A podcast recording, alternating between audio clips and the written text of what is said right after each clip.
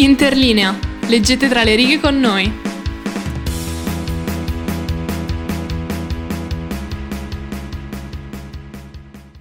Ciao a tutti ragazzi, bentornati su Interlinea. Oggi puntata speciale perché parliamo dei libri di merda, cioè di quei libri che sono orrendi, tipo gli young adult, anche se non tutti lo sono, o ad esempio i libri scritti dagli influencer come ad esempio Giulia De Lellis. Comunque, in realtà partiamo eh, con Elena che parla di un libro che in realtà non è un libro di merda, lei si ostina, si ostina a considerare tale. Ok, ok, Gaia, va bene. Ossia Divergent. Quindi Elena, illuminaci sul perché Mhm. secondo te Divergent merita di stare in questa classifica. Parto con una velocissima difesa dei libri per giovani adulti perché la cosa bella dei libri dei giovani adulti è che sono fatti per intrattenimento e che sa- cioè sono consapevoli della loro identità. Cioè non, non pensano di essere capolavori letterari e li apprezzo molto. Io leggo giovani adulti seriamente, anche oggi, e quindi sono una grande fan e ci sono tra l'altro, secondo me, alcuni libri per giovani adulti, tipo Sei di Corvi di Ray Bardou, che sono effettivamente capolavori letterari, ma oggi parlo di Divergent perché oltre a essere, come dirò alla fine, un libro mediocre di per sé, ha distrutto un genere. E ora vi spiego perché. Penso che tutti noi siamo a conoscenza di cosa sia Divergent in generale, perché eravamo, penso, ragazzi adolescenti, mentre uscivano i libri e i film con target proprio noi. Ma benché molti di noi lo abbiano letto e penso apprezzato per quello che era, io oggi voglio parlarvi di come sia un libro così di merda che ha ucciso il genere distopico per giovani adulti che in quel periodo vendeva tantissimo. E c'è Gaia che sta scuotendo la testa, irritata dai miei commenti, ma spiegherò tutto. Infatti, se leggete ancora cose per giovani adulti, come me appunto, noterete che il genere distopico per giovani adulti non esiste più ed è tutta colpa di Veronica Roth. Immagina con me, ascoltatore o ascoltatrice. È l'anno del nostro Signore, 2010. Ti chiami Veronica Roth, sei una studentessa di scrittura creativa in università e osservi il mondo letterario attorno a te. Vedi The Hunger Games, The Maze Runner e moltissimi altri libri del genere distopico per giovani adulti. Hai anche dei piccoli fogliettini con delle idee per un libro che hai scritto quando avevi 18 anni. Durante le vacanze primaverili, lo spring break, li riprendi in mano. Ancora non lo sai, ma hai il futuro di un genere letterario nelle tue mani. E tu, Veronica Rotta, sarai la fautrice della sua rovina, la portatrice della sua apocalisse, la morte che discende sul genere distopico per giovani adulti, su un destriero nero come la pece. Torniamo un attimo a noi.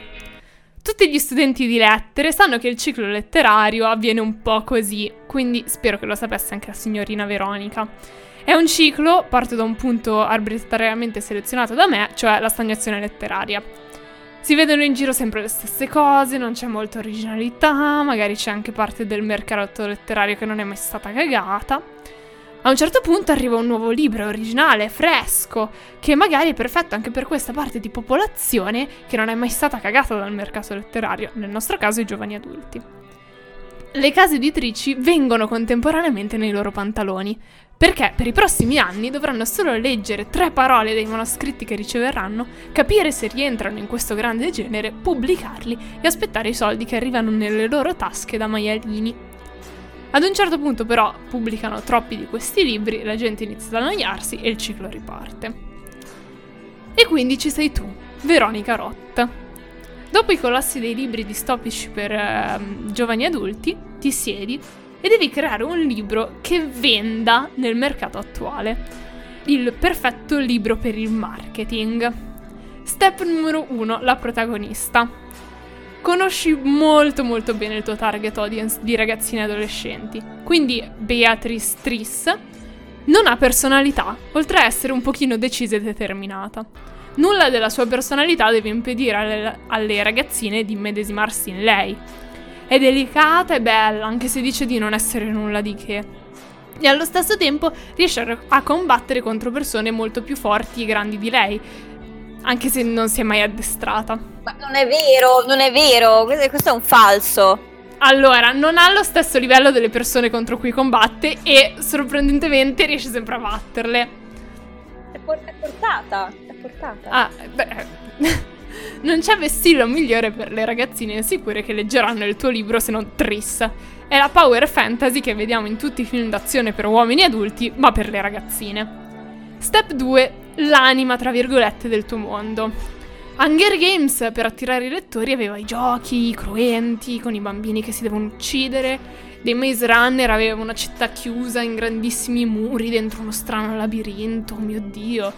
E anche a te serve qualcosa. Possibilmente qualcosa che renda il governo brutto e cattivo e sia il primo step dell'inevitabile rivoluzione della protagonista. Quindi il governo divide tutti nelle casate di Harry Potter, dividendo le persone in base a un singolo tratto della loro personalità. Hai già visto come funzionano bene in Harry Potter? La formula magica funziona anche per te. Per anni le ragazzine mettono nelle loro bio vicino a Serpeverde e Tasso Rosso intrepida o candida, o ovviamente divergente. Quindi il punto della protagonista è che avere più di un tratto nella tua personalità, cioè essere divergente, è ciò che ti rende diversa, perseguitata e oppressa. E in qualche modo questa cosa funziona nel mondo di Veronica Roth. Per chi di voi finora fosse riuscito ad evitare questo libro, sto per rovinare questa cosa per voi. E queste sono le fazioni. 1. Abneganti, sono i sottomessi, odiano l'egoismo, si dimenticano di sé per mettersi a servizio degli altri e tipo si mettono, si vestono solo di grigio, perché devi avere nei sistemi così sempre le case fighe, tipo Serpeverde e Grifondoro, ma anche gli schifosi Tasso Rosso. Io sono Tasso Rosso, non sto discriminando. Poi ci sono i candidi, quelli onesti ma tipo brutally honest, cioè preferiscono insultarti che mentire. Poi ci sono gli eruditi che sono Corvo Nero. Basta. Gli intrepidi, Grifondoro ma un po' più edgy, hanno i tatuaggi e si vestono di nero i pacifici, che odiano la guerra e non hanno leader e vivono in comunità. Tra l'altro, crei appunto una di queste fazioni in modo che sia molto più figa delle altre, cioè gli intrepidi. Fanno cose pericolose, sono coraggiosi, sfidano le loro paure, si comportano come degli adolescenti in corpi di adulti, sono irresponsabili, ma in qualche modo dovrebbero essere, dovrebbero essere anche tipo la forza di polizia del mondo che hai creato hanno tatuaggi, imparano a combattere, non come uh, gli abneganti che aiutano gli altri o uh, i pacifici che coltivano. Uh. In questo ovviamente, in, nella fazione degli intrepidi, ci metti l- lui. È alto, è dark, è misterioso, è un po' scontroso, è bellissimo, fighissimo e la sua personalità non deve avere altro, baby. Step, non mi ricordo dove sono arrivata. Il nemico. Perché perché pensare più di due secondi al nemico e a qualcosa di interessante quando puoi creare un governo autoritario minimalista, raffinato, intelligente, con un piano un po' stupido perché non ci hai pensato molto e si vede. E così sei Veronica Roth e tu hai appena buttato una metaforica bomba atomica sul genere. Hai distrutto il genere distopico perché, senza comprendere il perché del successo di Hunger Games, hai spogliato il genere ai suoi elementi base del suo scheletro. Il governo futuristico minimalista, il figo sistema delle fazioni, la protagonista vuota che in qualche modo è anche l'unica persona abbastanza speciale da combattere il sistema. Avendo creato un libro con solo i punti a elenco puntato proprio del genere, la gente, guardando il tuo libro, ma anche rivisitando tutti quelli usciti prima di te, pensa che tutti i libri del genere distopico per giovani adulti siano cliché pigri, cioè sempre le stesse cose. Ma in realtà sei tu, Veronica Roth, il cliché pigro. I film basati su, sui suoi libri ottengono recensioni di merda e l'ultimo non esce neanche nei cinema. E come ultimo tentativo di essere come Hunger Games, la Lionsgate urla Anche noi dividiamo l'ultimo film in due parti, guardatecelo! E la seconda parte non uscirà mai. Nel frattempo, il fatto che il film non esce mai tira anche un calcio nelle costole ai film di Maze Runner che hanno osato cercare di uscire dopo la bomba atomica lanciata dalla Roth sul genere. E per questo secondo me è un libro di merda. Cioè non solo è assolutamente mediocre di per sé, perché è un libro fatto a, a, a, a puntini dell'elenco puntato dello schema della materia che non hai voglia di studiare, ma proprio per il contesto storico in cui esce e distrugge il genere. Cioè, tu non vedi nulla dopo la signorina Roth. Cioè, secondo me, io sono partita col libro che posso incoronare come il libro di merda. Cioè, Gaia, ora puoi insultarmi. Esatto, e voglio assolutamente sentire che cosa ne pensa Gaia in tutto ciò. Non ho mai fatto questa analisi approfondita sui libri di Divergent, però mh, mm, mi è piaciuta come serie, cioè io non l'ho trovata allucinante, cioè non l'ho trovata brutta. Voglio dire, è vero, in alcuni momenti ha spudoratamente copiato Hunger Games, alla, sim- alla somiglianza con Harry Potter non ci avevo ancora fatto caso, ma anche volendo. Però non, non, l'ho trovato pessimo, cioè a me è piaciuto leggerli. Ho letto tutti e tre i libri uno di seguito all'altro e non mi hanno causato alcun disturbo.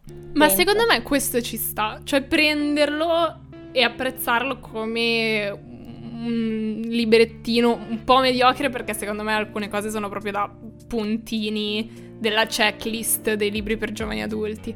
Però il fatto che cioè, ha distrutto un genere. L'ha proprio analizzato, ha preso i punti cardine, li ha sbattuti su una pagina bianca e ha, dis- cioè, ha distrutto tutti. Eh, non l'avevo mai vista in una maniera così tragica. Allora, invece adesso parlo io eh, e parto. Cioè, invece adesso parto io e parlo del mio libro di merda. Premessa, proprio come quella che ha fatto Elena, a me in realtà gli young adult non dispiacciono per niente, cioè io d'estate sotto l'ombrellone li leggo anche volentieri, però questo è il peggiore di tutti, è il peggiore di ogni libro, cioè una cosa orrenda. Ed è il libro di cui parlo oggi, un romanzo tra mille virgolette della scrittrice Blair Holden e si intitola Bad Boy, cioè tipo ragazzaccio, cattivo ragazzo, ok? E già qui si parte malissimo, ma se il titolo promette, ve- promette bene, vi stupirete ancora di più del sottotitolo che recita Mai più con te. Ora, spoiler, alla conclusione i protagonisti finiscono ovviamente insieme. Brevissimo, esatto, brevissimo sunto per chi si è perso questa perla della letteratura. Tessa, la protagonista, ha 18 anni ed è la classica cretina degli, enga- degli young adult, quindi è frigida, bellissima ma fastidiosamente inconsapevole di esserlo ed è ovviamente molto intelligente. È innamorata persa di Jay Stone, o almeno pensa di esserlo, fino al momento in cui il fratello di Jay, ossia Cole, dopo tre anni di assenza ritorna in città. Cole è il classico bello e dannato, con due occhi blu, il profumo di mente e tabacco, insomma tutti i cliché, ok? Ed è, indovinate un po', il nemico giurato di Tessa. Infatti si odiano fin da quando sono bambini e Tessa pensa che lui sia nato solo per renderle la vita impossibile, quando in realtà non ti caga manco tua madre. Eppure, colpo di scena assolutamente inaspettato, Cole è cambiato e i due protagonisti si trovano coinvolti in un vortice di passione, amore e odio, perché, come ci insegnano i maestri, amore e odio sono due facce della stessa medaglia. Dunque, se la trama non avesse ancora reso abbastanza chiaro il motivo per cui questo libro sia considerabile un caposaldo del trash, anche se è la copia della copia della copia della copia, Procederò ora ad un'attenta analisi con l'intento di dimostrare che se quel giorno Blair Holden avesse fatto una bella dormita invece che scrivere questo libro, il mondo non ne avrebbe risentito più di tanto. Adoro, adoro l'implicazione che è stato scritto in un solo giorno nel tempo di un sì, pisolino questo sì. libro. Adoro. Allora, motivazione numero uno. I titoli dei capitoli di questo libro. Ora immaginatevi il peggio del peggio, moltiplicatelo e ancora non ci siete, non ci siete vicini, ok? Cominciamo con il primo capitolo che si intitola, adesso mi sforzo di non ridere, Lui è Bush e io sono il suo piccolo Afghanistan. No, vabbè. Adoro. Ecco. Cioè, sì. Un inizio... Di Giulia Dell'Ellis, quasi. Ecco, un inizio... Quindi... A cioè, secondo me possiamo già iniziare a leggere Bad Boy come satira politica postmoderna. cioè, tu, in Perché realtà no? noi lo stiamo leggendo nel genere sbagliato. Ok, dopo questo inizio che definirei a bomba, andiamo avanti. Perché la titolazione peggiora. La titolazione peggiora e segue, ti cito, sono Svetlana, la sua gemella russa cattiva, ti ho detto di mollarmi, palline rinsecchite. Se volevi, giocare, se volevi giocare al dottore sexy e alla paziente cattiva bastava chiedere. E concludiamo, in perfetto climax, non sono la figlia illegittima di Edward Cullen e Campanellino. Ora voi direte, ok, ho ascoltato abbastanza, e invece no, perché segue il secondo motivo per cui questo libro è osceno, ossia le frasi pronunciate dalla protagonista. E vorrei poterle introdurre, ma sono incommentabili, quindi cominciamo immediatamente con La testa di Coldstone è un territorio pericoloso, eppure ho la sensazione che diventerò presto Dora l'esploratrice. No! Non Ma il perché? cartone per bambini, no! Un minuto di silenzio per questa metafora. Proseguiamo. Seconda citazione. Io- Qui, vabbè. Allora. Cole ha messo alla prova le sue teorie ed io ovviamente ho cantato come un canarino sotto effetto di marijuana. Ora, io, io non mi voglio interrogare su come sia un canarino sotto effetto di THC, però immaginatevi come deve essere scrivere una frase del genere e poi sentirsene pure fieri tanto da pubblicarla. Cioè, inimmaginabile. Ma poi come ti... Cioè, io ho capito cantare come un canarino si dice, ma sotto effetto di marijuana? Cioè, c- come ti viene? Ma io ho una domanda, ma questo libro è stato tipo pubblicato... Pubblicato per cioè, davvero. Se l'ha pubblicato da sola o l'hanno pubblicato su fanfiction.net La genesi di è stato questo preso? libro? Sì. No, allora, questo libro nasce proprio come è nato After, quindi è stato pubblicato su Wattpad, dopodiché ok. ha, eh, il fenomeno è esploso e ha venduto 130 milioni di copie. 130 milioni di copie. No. Vabbè, ma, vabbè, ma la dimostra- è, la- è l'ennesima dimostrazione che il numero, cioè fare grossi numeri, non è, sinonimo, non è sinonimo di qualità. Capito bene, Sfera? Bene, a parte questo dissing, portiamo alla luce il reperto numero 3. Contestualizzazione. I protagonisti hanno appena concluso un amplesso e Tessa, nella sua logicità più assoluta, esclama: Ho dormito nello stesso letto con Coldstone e ho dimenticato di mettere i pantaloni. Per favore, qualcuno mi porti del cianuro. No, ti prego, Gaia, basta. Non, non ne voglio più sentire, te lo giuro. È abbastanza. Ma io ho una domanda, ma Tessa non è anche il nome della protagonista Sì, di After? sì, ah, ok. sì. Ce l'hanno con Tessa i libri di Wattpad, ce l'hanno con lei. E concludo poi con una similitudine di una classe, di una raffinatezza, di una genialità veramente impari. Richiude sbattendo la porta e fugge come un vampiro vegetariano fugge da una banca di sangue. No, vabbè. Io vai. Non, so cosa dire. Si commenta da sola, Gaia. Cazzo. Commenta da sola. Fra, sai dire solo questo? Eh, eh, sono senza parole. Cioè, pensavo di aver trovato qualcosa di trash col mio.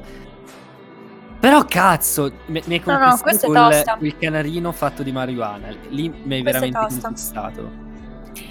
Passiamo al terzo motivo per cui Ah, questo perché non è ancora finita? Ah, ok, No, no, no, ok, c'è va bene, va bene. Passiamo al terzo motivo ora per cui questo libro è una tragedia, ossia le tematiche alle quali accenna e che l'autrice si illude di aver affrontato ma che in realtà ha solamente stereotipato. Iniziamo con le prime due questioni, ossia alcolismo e depressione, due problemi molto seri ai quali l'autrice del libro fa riferimento grazie alla presenza del fratello di Tessa, che è un ventunenne che dorme tutto il giorno mentre la sera si scola bottiglie di whisky, questo in casa dei suoi genitori che ovviamente lo vedono, non dico niente, vabbè, chi se ne frega. E sapete perché è depresso? Perché non è stato ammesso all'università dei suoi sogni, quindi viene fatta passare la depressione come una cosa semplicissima, una cosa veramente banale. E questa, questa è la ricetta vincente per banalizzare un- delle problematiche gravissime, perché basta prendere una 22enne ignorante, farle scrivere uno young adult al quale cerca costantemente di dare una parvenza di profondità, fallendo miseramente, e si ottiene questo. Uno schifo. Segue poi, segue poi il tema degli abusi sessuali. Ricordiamo alla gentile clientela che, solo per fare un veloce esempio e un velocissimo inquadramento, il 97%, 97% delle donne britanniche di età compresa tra i 18 e i 24 anni hanno subito almeno una molestia sessuale. Dunque penso sia evidente come questo tema merita di essere affrontato e come la questione dello stupro non possa essere liquidata come l'ennesimo episodio in cui la donzella in difficoltà viene salvata dall'avvenente principe, ok? Cosa che invece viene fatta in questo libro in cui si racconta che a una festa Tessa stava letteralmente venendo molestata, ma grazie al tempestivo inter- intervento di Cole tutto si risolve con lui che la accompagna fuori dal bagno e loro ritornano alla festa a ballare. Non dico altro. Chiudo con questo. Quindi, concludo dicendo che per chi si fosse appassionato e se vi siete appassionati andate in terapia, Blair Holden ha scritto anche il sequel, il sequel intitolato Bad Boy, Bad Boy Mai più senza di te, ok? Prima era mai più con te, ora mai più senza di te, ok? Giusto perché al peggio non c'è mai limite e ora invece passo la parola a Francesco. Sono senza parole. Sei un po' scioccato, Gaia. Allora, io, raga, giuro, mi sono impegnato, ne ho cercati tanti, però era, era un tarlo lì dietro la schiena, cioè dovevo parlare di questo ragazzo. E mh, praticamente parlerò, vabbè, è un po' come sparare sulla Croce Rossa parlare di Francesco Sole, però si parlerà di Francesco Sole ora. Io ho cercato molte informazioni su questo, su questo ragazzo che ormai c'ha 30 anni, fratello mio, però vabbè, cioè, ve- vedi di capire che cazzo fare nella vita. Vorrei cercare il meno possibile di andare su, di- su criticare lui personalmente. Ok, cioè andare solo a criticare il suo libro di poesie, ti voglio bene, hashtag poesie. Il problema è che cazzo, ogni cosa mi porta a lui direttamente. Perché ci sono due cose che faccio fatica a scindere, perché sono entrambe, ho trovato l'aggettivo perfetto per descriverli. Melensi. Non conoscevo questo aggettivo, ora lo utilizzerò molto spesso. Sai quando conosci quello tipo garganturesco? E lo spari in giro a cazzo. D'ora in Tipo- poi sarà tutto melenso. Tipo, tipo esegesi biblica. Oh, yeah. esatto, Oh, esegesi yeah, biblica, baby. esatto, esatto. È tutto così melenso, quindi cercherò di non andare a infierire su di lui personalmente. Mm, però farò fa- molta molta fatica. La domanda appunto, vabbè, chi è Francesco Sole per chi non lo conoscesse? Magari c'è qualcuno che non lo conosce, è un...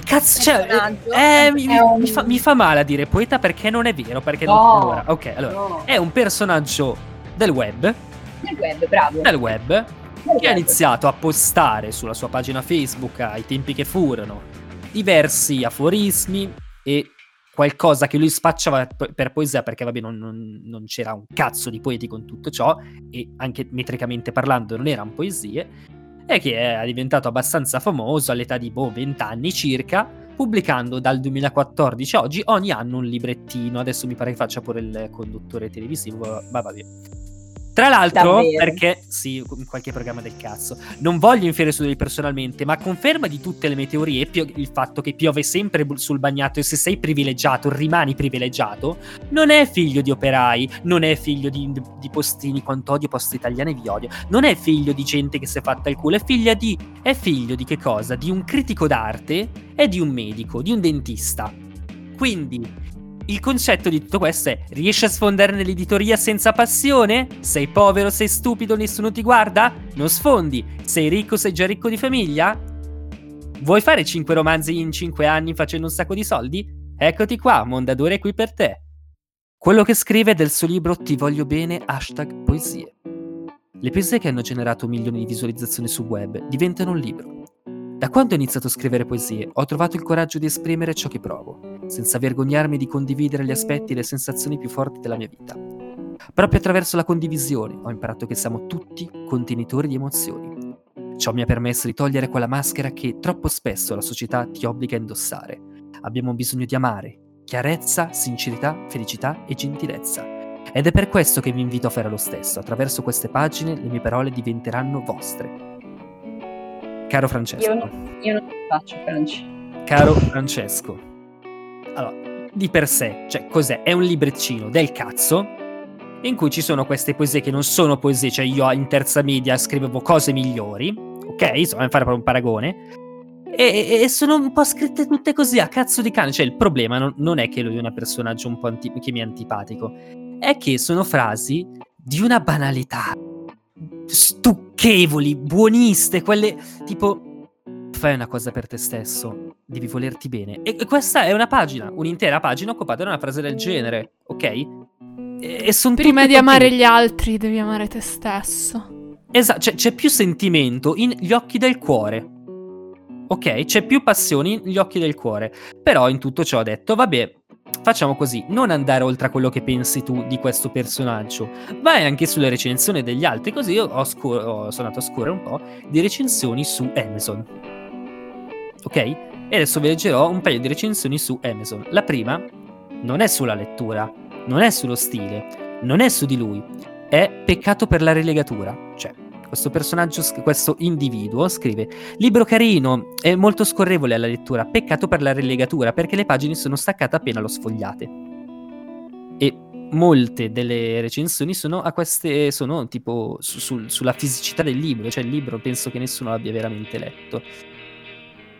E il concetto è che cazzo, io veramente questo personaggio non, non riesco a rispettarlo in alcun modo. Io cioè, cerco di, di scinderlo da quello che ha scritto, ma è l'esempio, cioè è proprio il maschio bianco etero standard che ascolta i Coldplay e pensa di amare la musica black perché ascolta The Weeknd e Bruno Mars. Questo è Ti voglio bene di Francesco Sole, questo è Francesco Sole, il ragazzo bianco etero cisgender, ex di Sofia Viscardi, che dovrebbe essere un reato per quanto mi riguarda, aperta e chiusa parentesi. Averla lasciata o esserci stato insieme? Ti rispondi da sola, Gaia. Ti rispondi da sola. Io non lo so. Manco io. Come cazzo fai a stare con Francesco Sole? Dai! E vabbè, vi leggo, vi leggo solo un piccolo passo di Francesco Sole per concludere. Io ho un debole per quegli eroi, non quelli con superpoteri. Parlo di quegli eroi che ti chiedono come stai. E ascoltano davvero la tua risposta. Quegli eroi che ti aiutano a rialzarti, mentre le altre persone neanche sapevano che eri caduto. Non è vero? Quegli eroi che una volta entrati nella tua vita rimangono. Quegli eroi di nome amici. Commovente. No, no, no, no, no, no. Ma che poi io aggiungo che tutte queste cose lui le pubblica anche su Facebook, perché quando io avevo tipo 14 anni più o meno, 13-14 anni, a me piaceva Francesco Sole, però ci sta. Eh, ma giustamente avevi 13-14 13-14 anni, per l'amor di Dio. E l'altro giorno mi è capitato, tipo mi è uscito sulla home di Facebook perché non avevo smesso di seguirlo e mi sono uscite di quelle cose, tipo video con queste frasi qua, è stato imbarazzantissimo. Imbarazzantissimo. Poi ho detto, dai, andiamo a guardare. Io una, co- su una cosa su cui giudico un sacco questi personaggi sono i tatuaggi che si fanno. Perché se una cosa te la metti sulla pelle, cioè vuol dire che cioè, vuoi veramente mettertela, cioè sta lì per sempre. Quindi cioè, devi scegliere bene cosa farti. Qua sul petto poetry. Cioè che se apri un po' la camicia perché c'hai caldo, lo vedono tutti. La, c'è la Cringe. parola poetry. Poetry. Cioè, poteva tatuarsi una poesia da qualche parte. Piuttosto, infatti. sul braccio. Forever young. Ah, perché lui è poesia, capite ragazzi? Lui è la personificazione C'è la della targhetta. poesia. C'è la didascalia su se stesso. Esatto, esatto, è l'etichetta per descriverlo. Tutto qua. Allora ragazzi, io oggi vi parlerò di un libro che anche a me un po' fa male a chiamarlo libro, che però ha segnato per me il mio arrivo ad Interlinea. Signore e signore, il libro che ha segnato l'inizio di questa bellissima esperienza, ed ele lo sa meglio di me, è stato Le corna stanno bene su tutto, ma io stavo meglio senza, della famosissima scrittrice Giulia Dell'Ellis. A tal punto famosa, la nostra Giulia, che il libro non l'ha nemmeno scritto lei. Sì, perché questo libro è stato scritto da Stella Pulpo, che però si è basata sull'esperienza di vita della nostra cara influencer.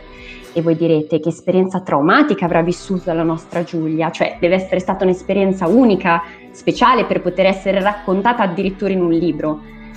Ecco, questa esperienza, che avrete immagino già compreso dal titolo di questo fantastico volume, è la seguente. Un giorno Giulia si trovò a casa da sola, aprì il computer del suo compagno Andrea Damante e scoprì di essere stata cornificata più e più volte. Unica donna cornificata in Italia.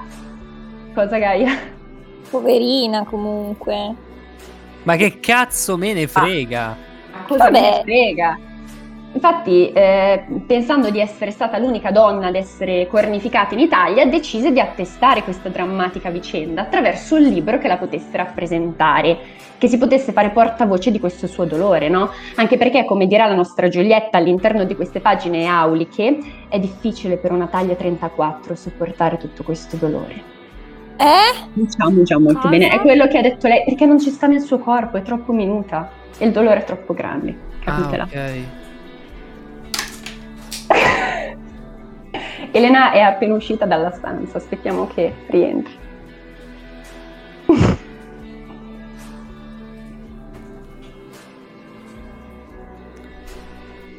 Per i nostri ascoltatori che purtroppo non vedono le nostre webcam, io ho appena fatto una drammatica uscita di scena sbattendo a terra i miei auricolari dopo Esatto. questa frase. Ma non troppo forte perché comunque costano e non ci abbiamo i soldi. al contrario di qualcun altro. Ma ritorniamo a me e ad Interlinea. Siamo nel 2019 quando decido di fare questo provino alla radio dell'università.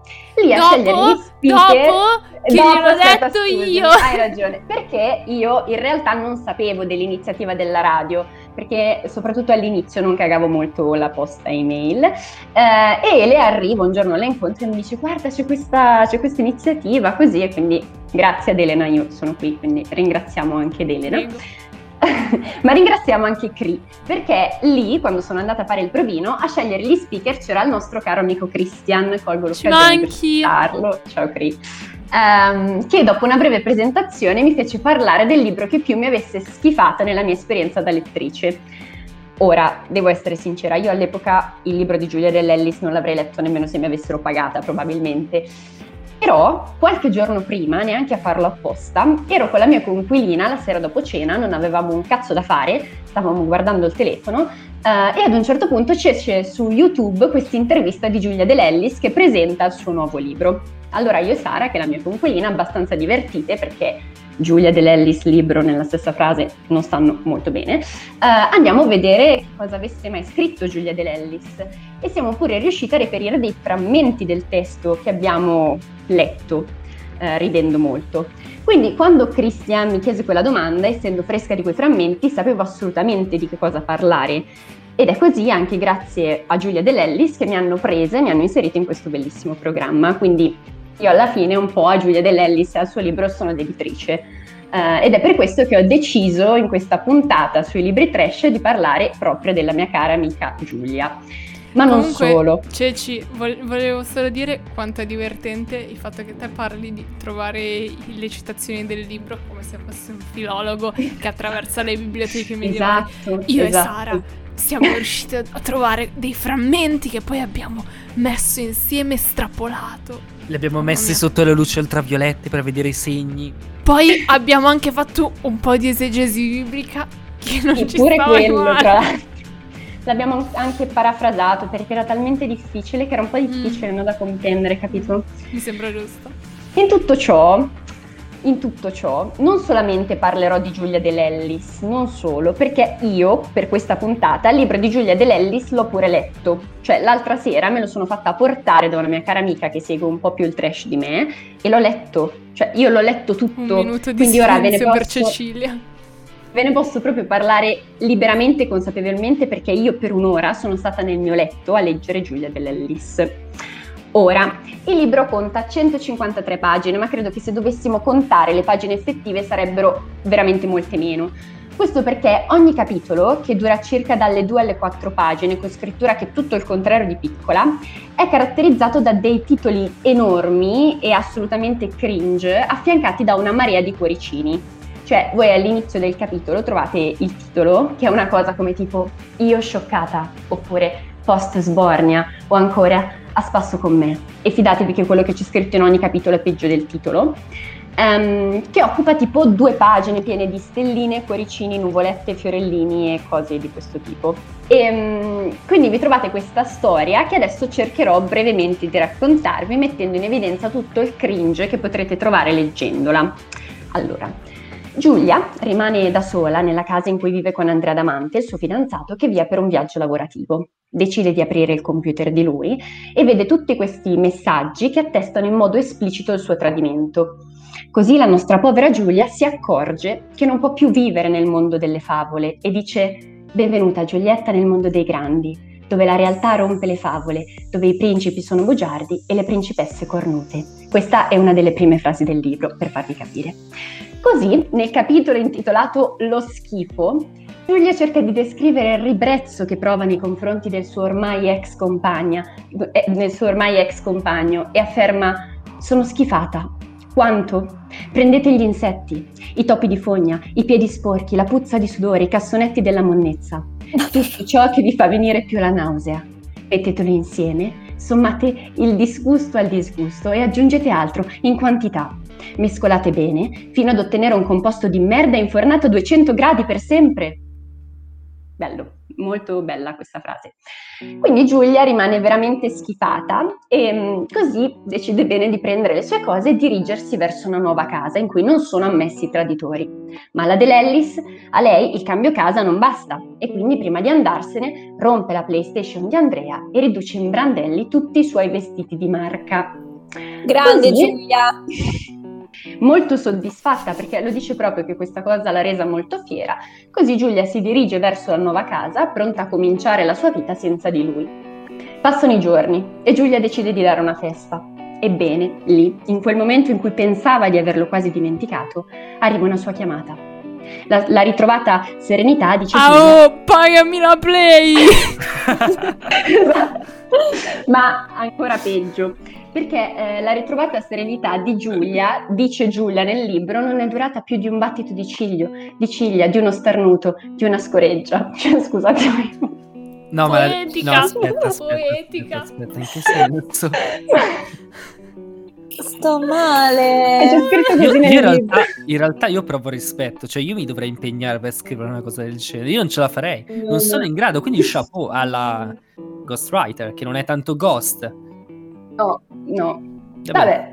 Vabbè, comunque lui la chiama alla festa e cosa succede? Adesso te lo racconto, Gaia. Quindi la chiama, lei risponde, prima la chiama, non risponde, poi però decide che deve vederlo e quindi i due si vedono. Per poi però decidere la di sera passare della ancora... festa si vedono? Aspetta, Sì, la sì, sera sì, della sì, festa? La sera della festa. Infatti gli ha, durato, cioè, gli ha rovinato questa felicità che è durata appunto come una scoreggia. Cioè, vabbè. E... boh. Comunque poi decidono di passare ancora un po' di tempo separati, anche se questo non dura molto. Perché? Perché sarebbe il giorno del loro anniversario, lui si reca a casa di lei per portarle una torta e alla fine succede quello che vi potete immaginare. Così i due ricominciano a frequentarsi. No, aspetta, io non so cosa può... No, Lo io- sapevo che l'avrebbe detto! No, Lo No, so che non vuoi lo la so, descrizione, Franci, ma la descrizione... no, sono cioè, sincero, sono sincero. Fra, Allora. secondo te, se ti vedi con la tua ex, ok, il giorno del vostro anniversario e tu le Cosa porti può una succedere? torta, cosa, cosa può succedere? Ah, ok, ok, ok, Ok. ok, ok. Che poi anche qua non ho riportato il frammento, ma tipo c'è una descrizione del sesso che è una cosa veramente imbarazzante, tipo lei che sta sdraiata sul leggila, letto ti prego! No, no, Leggila! aspetta, ti prego, la voglio troppo sapere. Aspetta, e la devo trovare allora. Ma io in tutto questo commento il fatto che. Cioè, lui, allora, lui è un pezzo di merda perché l'ha tradita, punto e basta. Però c'è poi sta qua, ti distrugge la play, ti distrugge i vestiti di marca e tu Sì. all'anniversario le porti una torta e ti rimetti con lei. Eh, certo, scusami, comunque è lui che le ha fatto le corna, altro che distrutto il guardaroba. ce l'ho. Sto con te, Ele, sto con te. Ele. Pronti? Vai, vai, vai, leggiamo. Vai. No, a me viene da ridere, cioè proprio non ce la Dai, faccio, sto facendo fatica, sto veramente facendo fatica. Concentrati. Ok. Faccia- Facciamo l'amore, facciamo l'amore ed è bellissimo. Siamo sudati, bagnati, affannati. Ci guardiamo negli occhi per tutto il tempo. È così perfetto che fa male. Grondo amore misto a tristezza. Trasudo passione e disincanto. Ho paura di scoppiare di vita. È incredibile, è intenso. È finito, è venuto. Ma imbarazzantissimo, fisso il soffitto. Non riesco a dire niente. Brava Giulia, tu sì che sai resistere alle tentazioni. Ma lei è venuta in tutto ciò, lei no, vedi? Non lo so, Cioè, ma no. lui. Vedi questo No, che non, è, va no, che non è venuta bene. perché l'ha descritto come una cosa breve, quindi secondo me lei non è venuta. No, È stata breve come una scorreggia, Ceci.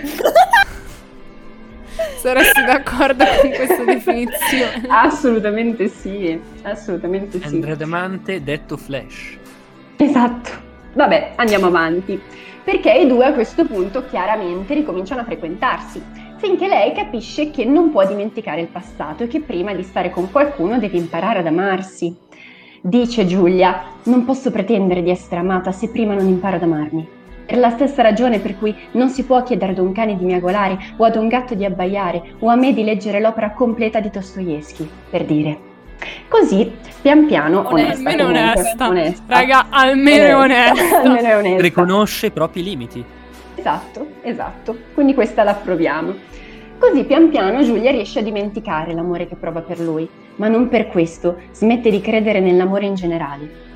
Quindi noi siamo arrivati alla fine di questo fantastico approfondimento e dato Anche che ormai perché- Giulia... Vai. Scusami, anche perché dopo lei si mette con Irama, poi con Andrea Iannone, poi torna con Damante e poi si mette con un amico di Damante. Poi eh, si sono lasciati. Lei si è han fat- mh, questo l'anno scorso quando c'è stato il lockdown, lei ha fatto il lockdown a Pomezia insieme ad Amante. Sono stati insieme sai?